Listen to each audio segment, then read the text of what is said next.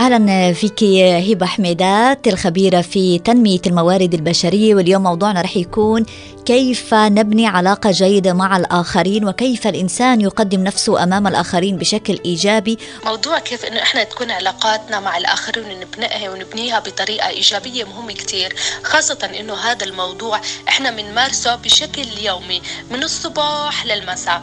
سواء بالبيت سواء بالمدرسة سواء بالشغل سواء بالجامعة سواء مع الجيران. فهذا الموضوع موضوع عام وتفاصيله كثير مهمة تبني علاقات إيجابية وعلاقات صحيحة. الدراسات العلمية بتحكي أنه 85% من العلاقات الناجحة مع الآخرين تبنى على عدة أمور ومن أهمها أنه الشخص يقنع نفسه نعم. أنه اللي قدامه له أهمية كبيرة أنه هذا الشخص مهم إنه لازم نعطيه أه. أهمية بس نتحدث مع الآخرين لازم نسمع له بشكل جيد هو الإصغاء لازم لما نحاور نكون نرد عليه بطريقة إيجابية حسب الحوار حتى لو كنا مختلفين معنا. الاختلاف لا يعني أنه هذا أنه الشخص سلبي أو غلطان أو إحنا هذا ما بتوافق فكريا نعم، فك ما بتوافق فكريا ما بتوافق فكريا معنا. بالعكس الاختلاف الفكري هو أمر صحي.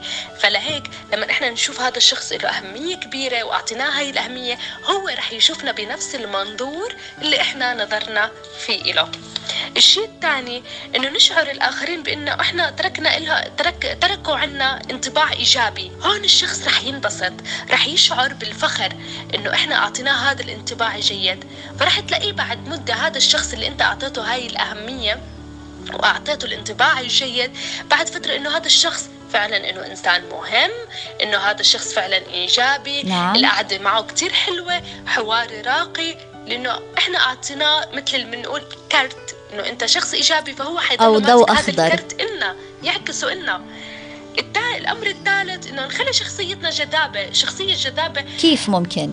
مو إنه والله أنا ما بحكي وما بتكلم بالعكس الشخصية الجذابة إنه أه. تكون بالكلام الحوار الواضح المبني على فكر سليم آه، الرقي بالحديث العلاقات التسامح فإحنا لما هذا هو الشخصية الجذابة ونكون فعلا لما بدنا نحكي قرار أو موضوع نكون متأكدين منه دائما نحكي بمواضيع النجاح نحكي بمواضيع التفاؤل لأنه ما في شخص بهالدنيا ما في عنده هموم. فإحنا دائما نكون نحكي ما في دائما نحكي بطريقة إنه نخلي الأشخاص اللي قبالنا متفائلين لأنه الأشخاص بشكل عام ما بحبوا الشخص الفاشل ابدا. صحيح. من الأمور اللي بتخلينا شخصية جذابة خاصة في التفاعل مع الآخرين هو إنه نصافح الآخرين بثبات وحزم. كيف يعني؟ متوسطة. كيف يعني؟ يعني إنه ما نصافح بطريقة يعني باردة أو نصافح بحزم كتير كبير أه. بطريقة متوسطة وإنه دائما لما نكون في حوار نخلي نبرة صوتنا بتعبر عن الثقة حتى يص... حتى نوصل للناس الأفكار اللي بدنا إياها وترسخ. دائما بدنا نحكي موضوع أو كلمة نكون واثقين بالشيء اللي بدنا نحكي الصبر ثم الصبر ثم الصبر. هذا شيء غير سهل أبدا. الجذابة. بمعنى الصبر على الآراء والأفكار بمعنى؟ مختلفة عنا تماما. إحنا بهاي الدنيا بنقابل أشخاص سواء كانوا قريبين منا أو بعاد أتوقع أبدا أبدا إنه هدول الأشخاص لازم يوافقوا أفكارنا مليون بالمية.